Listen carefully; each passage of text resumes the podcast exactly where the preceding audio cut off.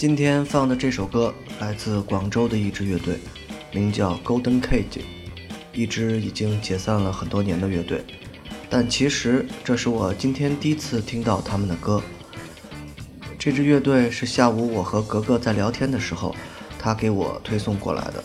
他和我说曾经非常喜欢这支乐队。我看了一下百度，这也是一支曾经在广州非常活跃的独立乐队。我听他们的第一首歌曲就是今天所推送的《恶作剧作家》，非常漂亮的 funk 音乐，在中国并不是一种很流行的风格。我在一些酒吧里看过乐手们玩这种风格，多数都是玩票性质，但绝对的技术派。因为这种风格的特点就是节奏型不太好掌握，不是一年半载就可以轻松驾驭的。我能感觉出来这支乐队非常的阳光和快乐。当然，funk 这种风格的乐队多数都有这样的特点，很容易让我联想到阳光、沙滩、大雪茄等等，没有太多的忧郁。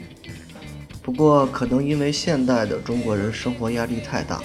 所以这种风格在中国的受众群非常狭小，即便听摇滚乐，也是要听那种苦大仇深、煽动性强的，或者是如淘宝计划的那样的流行的声音。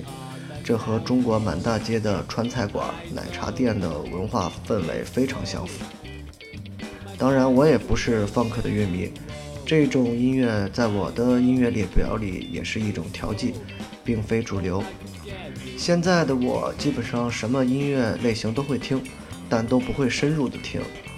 相比较十几二十岁那会儿虔诚的戴着耳机，什么都不干的听歌，现在听歌完全就是为了消遣，为了工作之后的放松。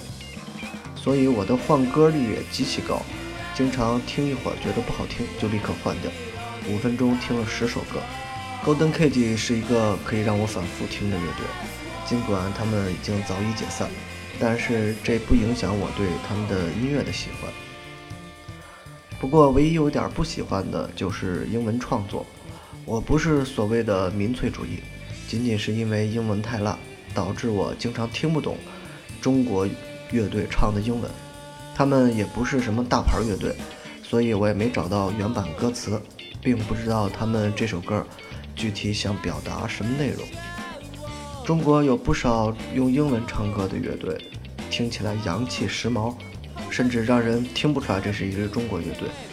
但是我真的很希望这些乐队在每一张专辑里面都能够有一两首用母语演唱的歌，哪怕是用地方话，因为总归人用最熟悉的语言才能最好的表达自己。